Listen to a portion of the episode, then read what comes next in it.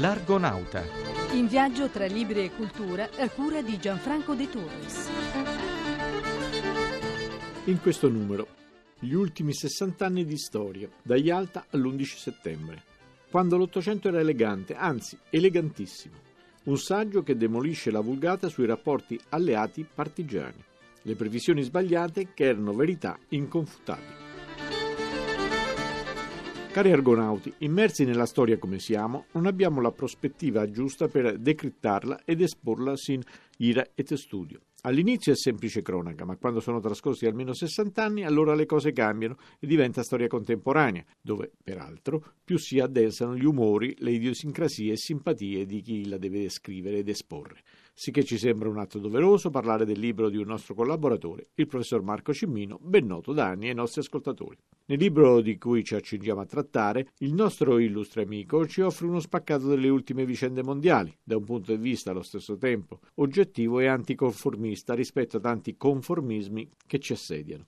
Ecco il focus, curato questa volta dalla nostra regista Roberta Di Casimirro. 60 anni di storia che hanno cambiato il mondo è il sottotitolo di un libro scritto dal professor Marco Cimino, edito dal Cerchio, dal titolo Da Yalta all'11 settembre. Professor Cimino, che cosa accadde esattamente a Yalta? Ci fu una specie di interludio caratterizzato dall'amore di Roosevelt per Stalin, che ancora adesso ci lascia piuttosto perplessi. I due punti chiave furono subito prima e subito dopo, vale a dire Bretton Woods, quando l'America in pratica ha imposto al mondo la propria economia e da allora il mondo è americano da questo punto di vista, e l'altro è Potsdam, quando invece finita la guerra Truman ha cominciato a assumere un atteggiamento molto diverso nei riguardi dell'Unione Sovietica.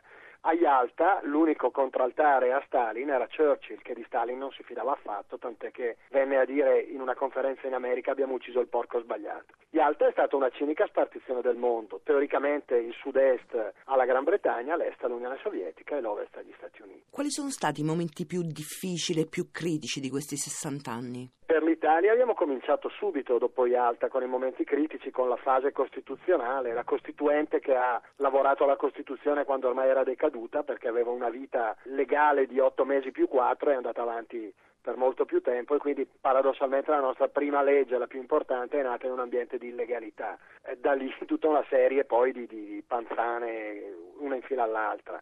Per il mondo nello stesso periodo la guerra fredda e la decolonizzazione, che sono due fenomeni che andrebbero studiati insieme, perché sono due fenomeni che hanno avuto delle interazioni fortissime e delle conseguenze fortissime che ancora oggi stiamo pagando, soprattutto nel terzo mondo. Poi direi Kennedy e il kennedismo, da cui deriva poi la protesta americana, il 68, con un effetto domino direi il ribellismo che non è mai stato in Italia un ribellismo che guardava all'Unione Sovietica, ma anzi era contro il vecchio PC degli apparatchik e piuttosto guardava all'America Mark Hughes piuttosto che il kennedismo, eccetera, eccetera. Di lì gli anni di piombo per noi, che sono stato un momento di svolta abbastanza clamoroso, e poi naturalmente il secolo si conclude con la caduta del muro di Berlino, che apre delle prospettive assolutamente nuove. Quanto ci hanno raccontato di storie? Quanto c'è di romanzo in quello che ci hanno raccontato? Compito dello storico qua si fa difficile. Tanto per cominciare bisogna dire che più che le panzane che pure ci sono state, l'idea di fondo è un'infezione ideologica della storiografia, che a partire dalla fine della seconda guerra mondiale è stata veramente soltanto votata alla costruzione di un'autentica vulgata che per comodità diciamo che inizia grosso modo al tempo della rivoluzione francese e arriva fino ai giorni nostri. Nel senso che la storiografia da molte parti è stata interpretata non come un avvicinarsi il più possibile alla verità storica, ma fare il bene del popolo. Questa ideologia di origine illuminista comporta il negare o il nascondere al popolo tutti quegli eventi che non sono in qualche modo strumentali alla vulgata, appunto tantissime cose suonano false e gli italiani soprattutto, avendo capito che non ce le hanno raccontate giuste, oggi purtroppo dubitano anche delle verità storiche, quindi il danno fatto da questo atteggiamento di infezione ideologica è un danno doppio in un certo senso. Tra i diversi volti dell'Ottocento artistico, eccone uno, sotto forma di libro e mostra, dei più piacevoli, Laura Gabbiano. Lo scaffale delle muse. Libri e arte. Il volume d'arte di questa settimana è l'Ottocento elegante, arte in Italia nel segno di Fortuny 1860-1890, dal titolo dell'omonima mostra in corso a Palazzo Roverella a Rovigo fino al 12 giugno. Il catalogo è a cura di Francesca Cagianelli e Dario Matteoni, pubblicato da Silvana Editoriale. 229 pagine dedicate all'Ottocento vitale ed elegante dei grandi salotti alla page, delle corse, dei balli e dei ricevimenti e al medesimo tempo delle feste popolari, dei carnevali, dei balli mascherati e degli incontri tra le fronde, dei travestimenti e degli idilli. Poi l'Ottocento dei sogni, popolato da carnose odalische e ammagliato da conturbanti profumi d'Oriente. Sono immagini positive e serene che ci riportano alla pittura in Italia a cavallo tra gli ultimi due secoli. Nel trentennio 1860-1890, tre decenni di grandi speranze, di euforia, di fiducia, avviato e per certi versi attivato dall'unificazione del Regno d'Italia. Colore e sensualità che trovano nello spagnolo Mariano Fortuny il loro profeta in pittura natura. Fortuny dalla sua terra aveva portato il calore ed il colore, il gusto per trasporre su terra la gioiosità e giocosità della vita, facendo della pittura lo specchio variopinto di queste sensazioni. Più gli anni passano e più gli archivi si aprono e più cadono i luoghi comuni e i falsi miti della guerra civile italiana. Ecco perché il saggio segnalato da Riccardo Paradisi è un libro controcorrente i cui risultati si cercheranno di ignorare.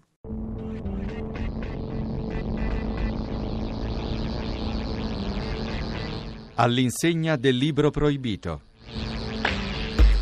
Un'altra leggenda arriva al pettine dal revisionismo storiografico. A smontarla stavolta è il ricercatore Tommaso Piffer che con il saggio Gli alleati e la resistenza italiana il mulino dimostra che non è vero che gli alleati discriminarono per motivi politici e ideologici le formazioni comuniste partigiane. Tutt'altro le supportarono più delle altre in armi e stanziamenti perché più spietate e determinate nella lotta armata contro i fascisti e i tedeschi. Per esempio in Friuli gli alleati sostennero le Titine Brigate Garibaldi contro la Bianca Osoppo malgrado pensato che tutto preludesse al regolamento di conti tra le due fazioni partigiane fino al massacro di Porsus. Si deve alla propaganda del dopoguerra, la versione finora accreditata, che invece gli alleati avessero ostacolato la resistenza comunista nel timore di un allineamento coi sovietici. Alcune misure in questo senso vennero semmai prese successivamente, quando i partigiani cattolici erano già stati sacrificati a Porsus sull'altare della Realpolitik e dell'alleanza tra l'estremo occidente e Joseph Stalin.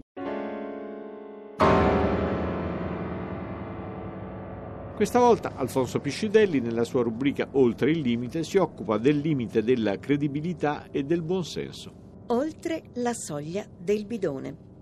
Aspiranti profeti, futuristi d'elezione, sappiate che oltre la soglia del tempo presente c'è sempre il bidone in agguato.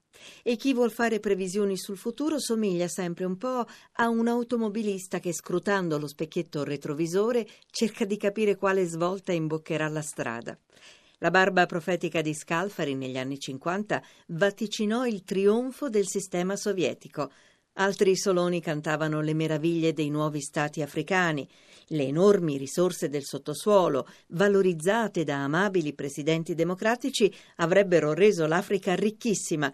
Magari saremmo sbarcati tutti a Bengasi, chiedendo permessi di soggiorno. I profeti d'ateismo non avevano alcun dubbio. Dio era morto e alla fine anche gli arabi si sarebbero convertiti al materialismo di marca anglosassone. Stendiamo poi un velo pietoso sui meteorologi apocalittici, quelli che non indovinano il tempo nel weekend, ma che negli anni 70 annunciavano una imminente glaciazione. Il bello è che sono gli stessi che oggi prevedono un caldo d'inferno, l'arrivo del deserto su questa strana Europa, il cui leader principale in effetti è un ex colonnello del KGB e le cui città sono piene di arabi, che però non leggono Bertrand Russell e non portano la bombetta in testa.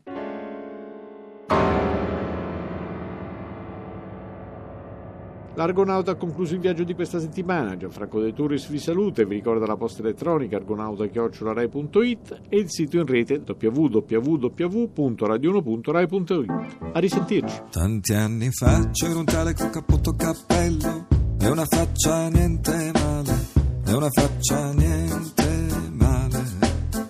e c'era un tale col suo ideale, un cappotto sfondato e con lo sguardo sempre teso.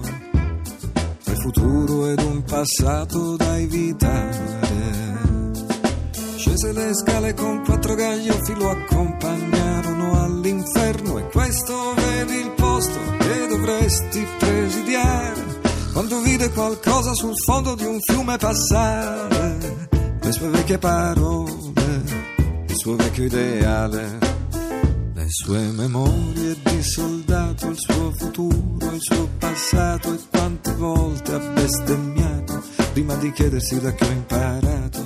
Ma un tipo come lui con un cammello gli dice come sei finito qua.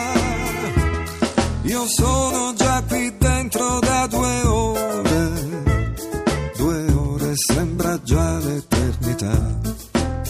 Tanti anni fa, tanti anni fa, tanti anni fa. La sua ragazza lo chiamo per nome. Tanti anni fa, tanti anni fa, tanti anni fa.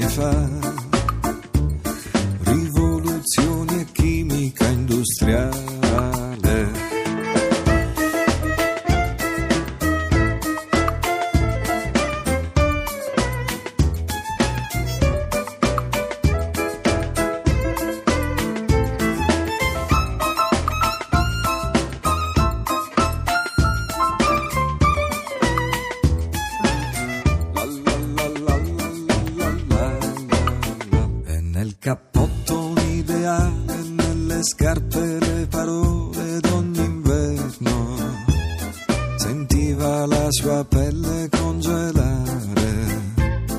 Ma una sera si tolse le scarpe e poi corse sui campi pensando a una vita più normale. Qualcosa da poter poi raccontare. Senza pensarci si sposta in avanti e vide un po' più in là le luci confuse e distanti di chissà quale città. Quando poi all'improvviso sentì le sue gambe tremare, non sapeva che dire, non sapeva che fare.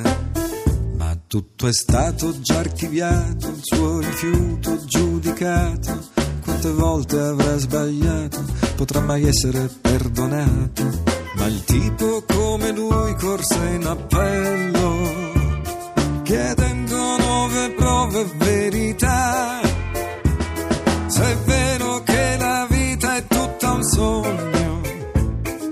Sai dirmi quando ci si sveglierà. Tanti anni fa, tanti anni fa, tanti anni fa. La sua ragazza lo chiamò per nome. Tanti anni fa, tanti anni fa, tanti anni fa. La terra era un giardino ancora in fiore.